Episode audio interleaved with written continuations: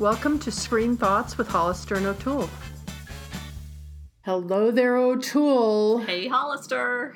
I'm saying that with a little bit of trepidation because last week we did Whiskey Tango Foxtrot. and now, and now this week we're doing Eye in the Sky. Like, are we joining the military? What is the deal here? But before we get started on all of that, and it's certainly a movie worthy of our review, before we get started on it, though, I had a bunch of things to talk about. Oh, do tell. And first, yeah, well, um, first of all, well, it's one of them's about you, actually. Oh, well, but we can um, keep that short. I did finish over the weekend the fabulous Downton Abbey. Hollister, I loved the the blog post that you put up on our Oh, website today, thanks. screenthoughts.net, your five lessons that you learned from Downton Abbey. I just I thought I it was fabulous. Oh, thanks. I wanted, you know, we've already podcast a review of Downton Abbey, uh, you know, as a, as a series last year, and I don't think that's changed much. But you know, I I just hated watching the last episode. I hated to say goodbye to all my friends there, but I did have. I just pondered over the weekend the five lessons from Downton Abbey that have changed my life, which. Of course, I think all movies and TVs should do in some way. So I hope you will uh, go and take a look at it. It's at screenthoughts.net in the Hollister Review section. And Downton was the most successful series ever broadcast on PBS. Oh, I thought you were going to say it was our most successful podcast ever. And I'm interested to see what Julian's going to do next. They are talking about a movie, you know, so um, which I don't know if it's a good idea or not, to tell you the truth. Okay, so moving from Downton Abbey, let's go into, of course, the next stop after England would be Hoboken, New Jersey, and. we you know we had the honor the preppie connection is is um, coming to theaters hopefully near you in a week or so and we did go out and interview the producer and the director of the film and then o'toole took a little spin around hoboken the video did is great and that's at uh, screenthoughts.net in um, o'toole's video section so if you haven't seen it you should go see it Yeah, Hollister, as you and I were driving into Hoboken together, we were talking about how many famous singers have come, of course, from New Jersey as we crossed over Sinatra Drive. And then we got to Joe's office, and he was pointing out directly across the street. You can see scenes that are in on the waterfront. You know, it, uh, when I saw your uh, video of the alleyway, it really is amazing that so much time has passed and nothing has changed. Uh, good for them. And I just loved how Joe pointed out that some of the most interesting acting choices ever made happened in Hoboken. Who knew? There you go, Hoboken. Yay, Hoboken. And then lastly, I also put up in the written review section of Screen Thoughts my review of House of Cards' latest season that just went up, which I think is the best season so far. Hollister, I have to ask, did, did you watch the whole season in one sitting? Uh, you know, why would you ask me that and try to humiliate me in front of the world? like, is there, what is the purpose of that question? And I, as I like to say when people are irritating me, what is your intention with that question? I know when others say that they've binge watched, you always call them out on it and say, no, that's not a binge watch. A binge watch is Yeah. when you do it in one fell swoop. And do you believe these studies that supposedly show that binge watching can cause depression? Well, I you know I haven't read that study, but I don't really want to talk about this anymore. But I will tell you, I think it's the best season for sure. Do you not want And to talk so- about it because you're depressed? Uh, you know, I don't think I am, but you know, one never knows. You know, the thing I always think about depressed people is, do they know they're depressed, or do they just think it's the way people feel? So I don't feel like I'm depressed, but maybe I just don't know what other people who are not depressed feel like. You know what I mean? I don't know if that makes sense or not. We're moving right along now to our to our exciting conversation around Eye in the Sky this week, which was viewed at the Miami, International, Film, Festival. Yeah. What's happening? We're seeing a suicide vest and a whole bunch of explosives. What's the plan, General? We have the ability to strike a target with considerable accuracy.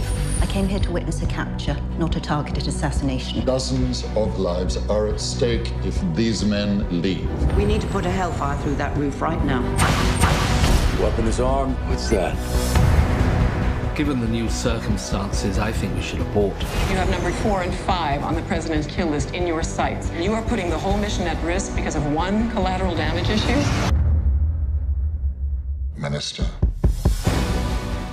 The 30 43rd Yeah, annual. yay, Miami. And Gavin Yep. Hood, the director, was there. So many people wanted to see this film. They actually had two screenings, and Gavin Hood did a really interesting Q and A. Um, a lot of people there, of course, they were a little shocked that he spent a good chunk of time apologizing for X Men Wolverine. Oh. When I looked him up, you know, I saw that he had done Ender's Game and then again Stargate SG1, neither of which I ran to see. So, uh, but I, you know, I think that I think that he did an amazing job directing this. What did well, you think? You know that he wrote and directed Tsotsi, which won the Oscar in 2006 for Best Foreign Language Film, and it was the first time South Africa had ever won. Something I find very interesting, he started out as a lawyer, and I think there you, you can really see that in his films. I think the film is a great film. I think it's a really important film. I think it brings up the questions that are, you know, questions of our time so well, which I'm sure we'll go over a little bit later. But I thought it was really well directed. And also, I'm sure that some of those scenes were less than a page. I have never seen a juxtaposition of scene to scene to scene to scene with military precision, but also very, very short scenes to lead it, you know, to give us the background we needed to to get to where we we were going to really walk through the rest of the plot. Did you think Well, that you know was was well done? You know, my brain normally doesn't go to the commercial side of filmmaking, but I was a little curious what the budget was for this film. It was a low budget film, by the way, very low not budget. surprised yeah. by that. Do you know the actual number? I don't know the number, but I do know that even things like when they were filming, for example, um, Helen Mirren's scene when she's in the um, in the in the bunker wherever it was she was, they used a green screen behind her, and she was not even talking to the characters; she was talking to the director because they just couldn't afford anything else. This does not surprise me because, in many ways, it reminded me of a film school assignment where you have to create tension as effectively as possible on as low a budget as possible. So, to your point of the quick scenes,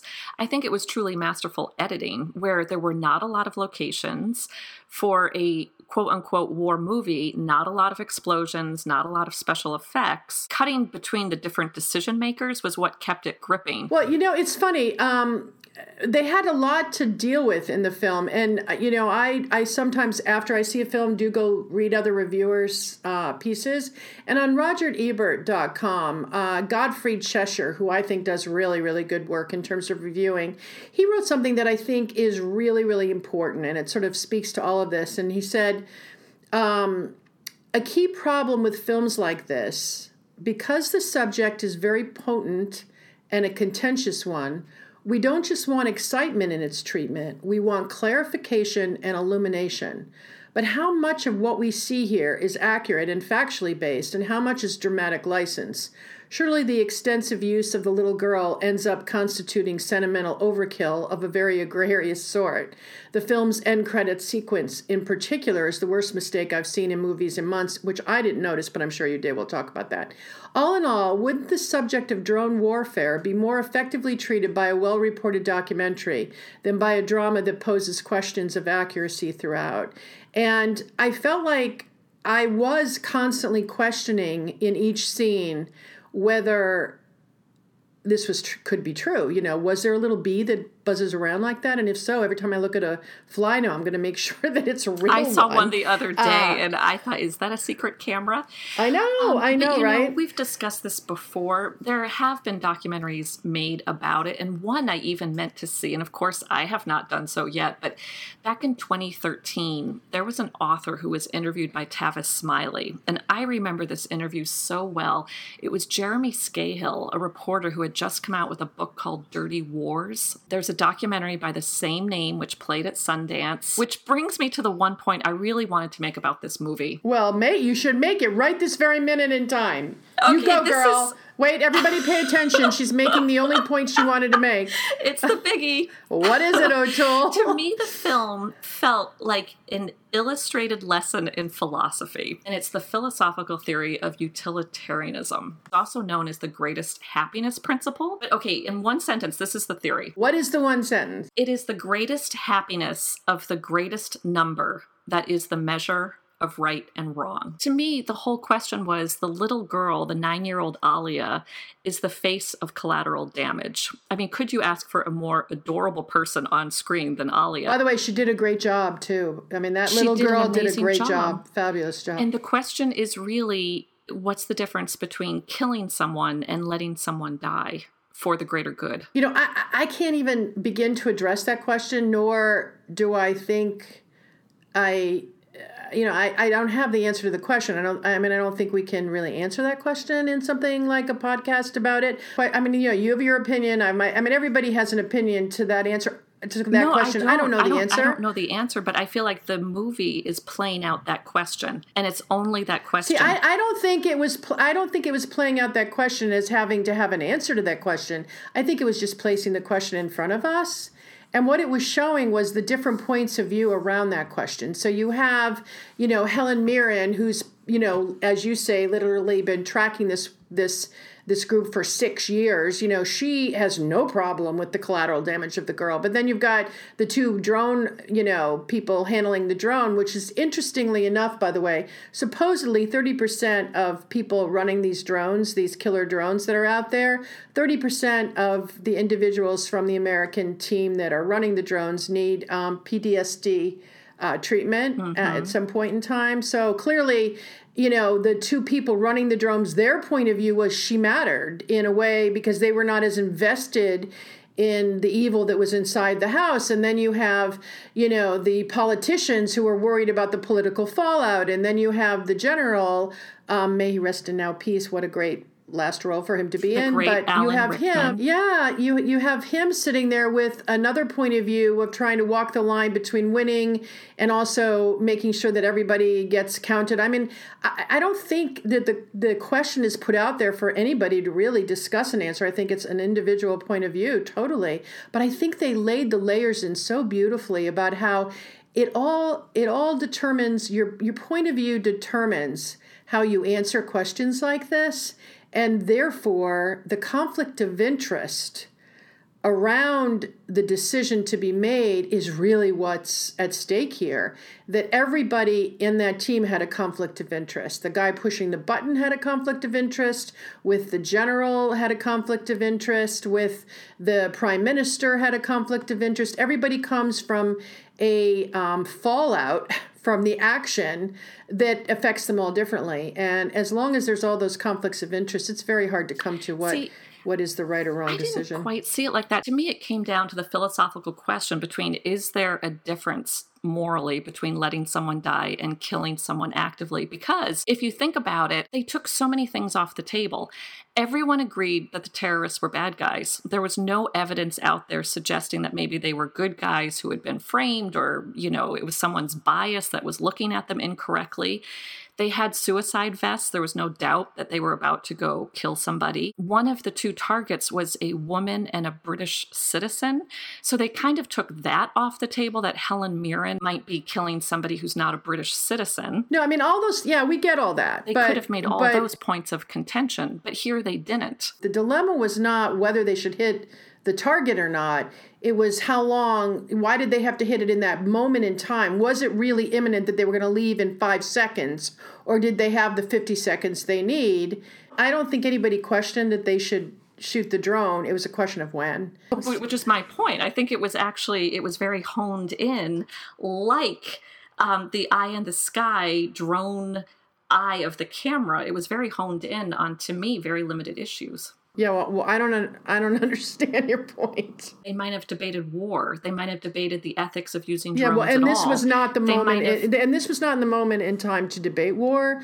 This was the moment in time to debate when to push the button. And which to me is a very limited issue. It was just really the question of collateral damage. I think when you're that person who has to pull the trigger, you're the one faced with that very moral question. Uh, you know, I, I thought it was a huge issue, and I think it's worth its own film to you know to debate how long do you wait and at what risk, and I, you know, I think it was an amazingly important debate in terms of you know when's when do you have to do that and w- were they acting too soon when they could have waited et cetera but I, I, See, what I'm hearing you say is they were only debating how long they should wait, but they weren't debating the overall drone program. They weren't Yeah. debating the fact that they Because were in that- Kenya, yeah, because that's not- none of them because that's national. not they what- weren't yeah, debating because- a kill list existence. So, are you allowed to kill your own citizens? Is it better or worse to kill your citizens versus non-citizens? Th- They're, you because know, that was not the point of this particular movie i'm sure there are movies out there debating that this was not doing that We are locked into this kill chain. I need legal clearance to strike. I'm the pilot in command responsible for releasing the weapon. I open fire when this girl's out of the way. There's a lot more at stake than you see in this image. I don't think Helen Mirren questioned herself at all, nor do I think Alan Rickman did. They were happy; with, they were going to live with that collateral See, damage. I think, I and by the way, they were uh, more you know, likely to live with it, but I think they also had some comfort from knowing that the ultimate okay had to come from someone else. Oh, I, I don't think she wanted the ultimate okay to come from anyone else. She just wanted it done. She wanted to do it herself. In fact, she says to him, you know, just a little while into the to the film, why don't ask anybody? Let's just do it. We have the right to do this. She was she trying. said that, she but didn't. there was a moment later where she hesitated. And she said, okay, we're going to measure this one more time for the collateral No, assessment. she hesitated trying. I think she hesitated trying to find her way out of it. It had nothing to do. I don't think that for one moment in that film does she question her desire to do it. She was trying to make it so that she could do it without repercussions don't later. I think that even she found it difficult when she saw the face of that young girl? no, I don't think she did it. Uh, oh, no, oh, I think even don't. she did as well. I think she would. I think. She, I don't think so at all. I think she was saying, "Damn," as in now they're going to make it even harder. Not as in, "Oh my god." I mean, sure. Does she want the kid there? No, but I don't think. She, I think she saw that as something getting in the way of her of the ends that she wanted. I don't think that it was a question of, "Oh my god, that poor girl." And I, by the way, I think my favorite. Do you have a favorite line in the movie? I liked the quote that they opened with that the first casualty of war is truth. I love that too. But the quote the quote that I found most poignant, which I think is so true, and it comes from Alan Rickman. And I think, by the way, again, you know, this was the last performance we're going to see from him. You know, he's because he's since passed away. But what a great performance I think he did. You know, though, we will hear his voice one more time in Alice Through the Looking Glass. Okay, but we won't see him. And um, I, when he says at toward the end of the film, "Never tell a soldier he doesn't know the cost of war," I think to me that summed it all up. Of you think. You know, you think I didn't feel uh, it has nothing to do with that. I know the cost of war and I've been there physically and you haven't. I mean, I thought that summed it all up where to to both Mirren and to Rickman, you know, this was the cost of war, and they had learned, you know, to to be, if you will, comfortable in it almost. You know, I think that goes to my point that these weren't easy decisions for either of them either. I, I think knowing the cost of war and suffering from it are two different things. And what I also think, what did you think? I, I have to ask this question. This is an either or question. Did you think the doll touch with Rickman buying a doll for his grandchild, or I, I think it was his grandchild?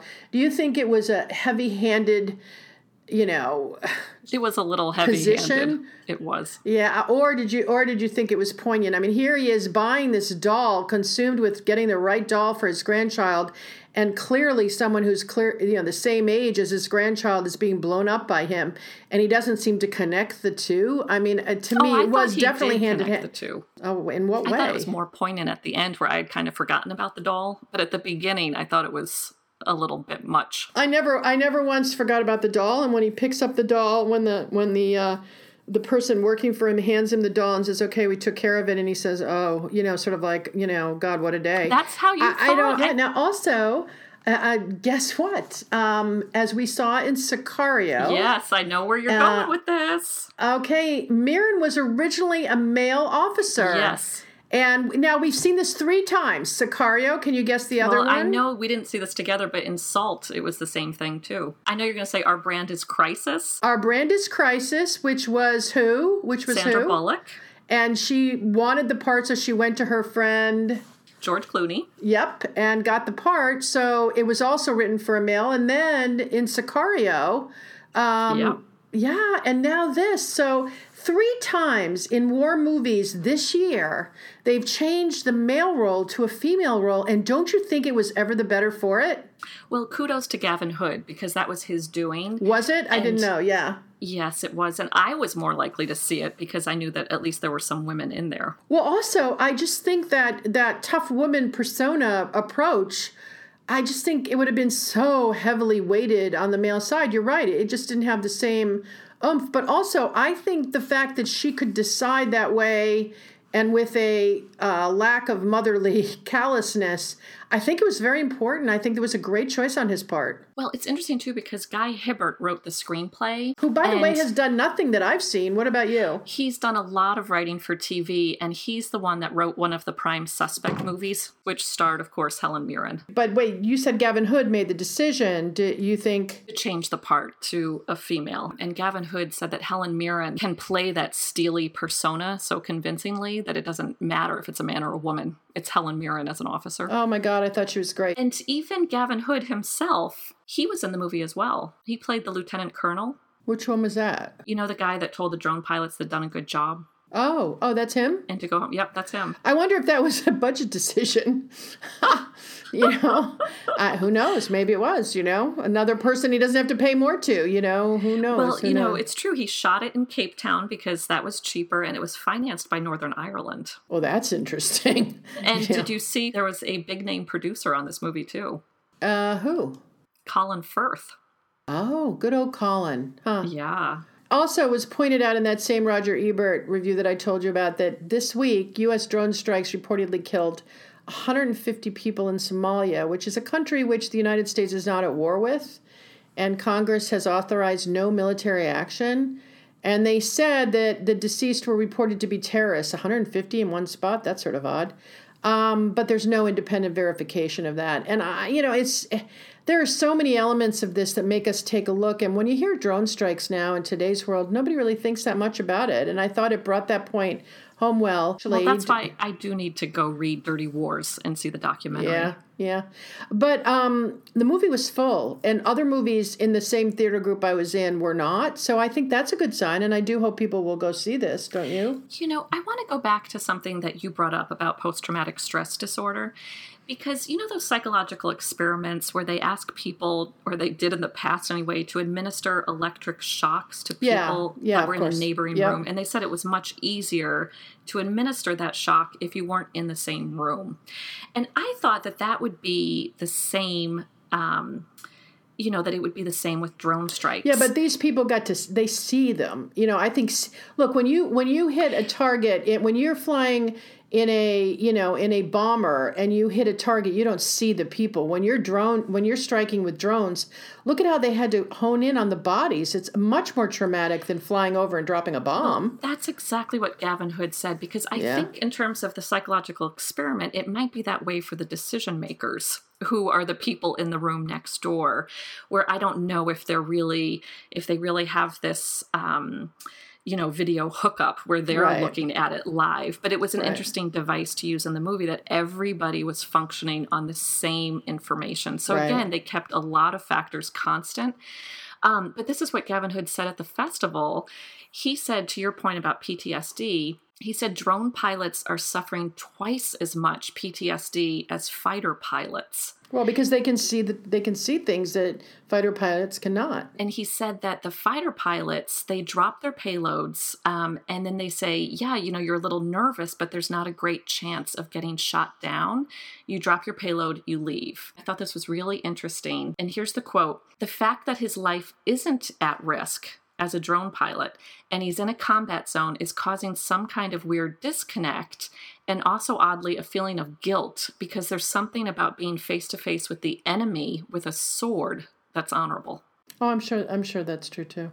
And it's funny because toward the end, when they walk out of the little hangar that they're in, and you realize they're in Nevada, and meanwhile they've just been living the last eight hours, you know, in the middle of Somalia. You know, it is. It's just bizarre, and, and making that transition is sort of like walking through the looking glass. It can't be easy, you know. hmm And yet, I'm glad the movie didn't continue and show us suicide bombers. So, do you recommend it? Do you think people should go see it? I think it's a good class in terms of aspiring filmmakers in discussing how to create tension. One thing I really want to give a shout out to is the music. I thought the music did a great job of creating tension, and they used the Budapest Film Orchestra. Yeah, they, it was very good. Well, this changes things. When you're creating tension and you need that ticking clock, in this movie, it was literally Alia's loaves of bread. Beautifully done, really beautifully done. And I think it's a great film to go with and then have dinner with somebody afterward to discuss because I don't think it's the kind of film that you go and then not talk about afterward, you know? Do you have any thoughts though on what you would have done or which character you most aligned with? You know, I I got to tell you, I don't I don't look at film that way. I really don't. So I I don't uh, you know, I I can't imagine what decisions I would make and again, I think that each one of those people made a decision based on additional experience other than the stuff we saw. So, you know, I think Helen Mirren was, you know, again, six years of following that couple and watching the terrible things they've done. I, I have no, I don't, I don't ever try to say, well, what would I do? I mean, I, I try not to. Sometimes you do, but, but no, I don't. I don't know in those particular cases. There were so many decisions made by so many people. I, why do you, do you think you wouldn't have done it or? Well, to me, the way the film was constructed threw me right into the decision making process because none of those characters really leave their rooms. The drone pilots are in their little bunker with their remote controls. Alan Rickman is with the English politicians in a conference room. Helen Mirren is in her bunker. Because it's constructed like that and no one's disagreeing on the facts, there was nothing left for me to do as the viewer but to sit there and try to actively make the decision with them since we were all functioning on the same amount of information they kill 80 people, we win the propaganda war. If we kill one child, they do. We've got two suicide bombers inside that house, and no one wants to take responsibility for pulling the trigger. We lost visual. Christ. We need a decision. Ready. Right now. Three. Go! Two. Wait. One. See, I think as a viewer, all you have to do is suck it all in. and, and, do then, nothing with it. Well, no, and and just experience it. You know, I don't I don't know that we have to do anything with every single thing. You know, I think you can just take it in and and marinate in it and walk away feeling very sad about the state of the world and the fact that bugs are being used to spy on people and now we have to start looking at flies when they drive by you know it's like i don't know there was one other quote that I just wanted to sort of throw out, and maybe, you know, we can even end with this quote. At one point, um, the guy's saying, Look, so worst case scenario, they put the video up on YouTube. And then someone else says to him, YouTube videos create revolutions. And I thought it was one of the more poignant uh, points of the movie is that in today's world, a visual, uh, visual, you know, visual presentation of things like a drone strike like this where you can actually see the people and then they're incinerated in you know literally a second uh, it does create revolutions and the the visual does totally change the way people feel about things. And i think this movie well, certainly brings all that home. I thought that was a fascinating exchange because the way I remember it, one of the politicians is worried about whether or not the news will be leaked that they knew suicide bombers were putting on vests and they did nothing to deter it. And Alan Rickman turns to him and says, Look, we're not discussing whether or not something will be published on YouTube. And that's when the guy says that's where radicals are bred. The movie brings up so many points that we're all sort of struggling with in today's world. So, if for no other reason than, you know, sort of a visual presentation of the different points of view around the argument, I think it's worth a see for sure. And but I don't think it's something you necessarily need to see on the big screen. So you could also wait for it to come on on demand. But I highly recommend it. And please, can next week let's not do another war film, okay? Well, next week we're doing Joe Castelo on oh, the Preppie oh, Connection. Yay! One of my favorite the films war of the on year. Drugs. Yep, there you go. Exactly. Okay, so over and out from here, you know, whiskey tango banter, whatever, back and forth, over and out.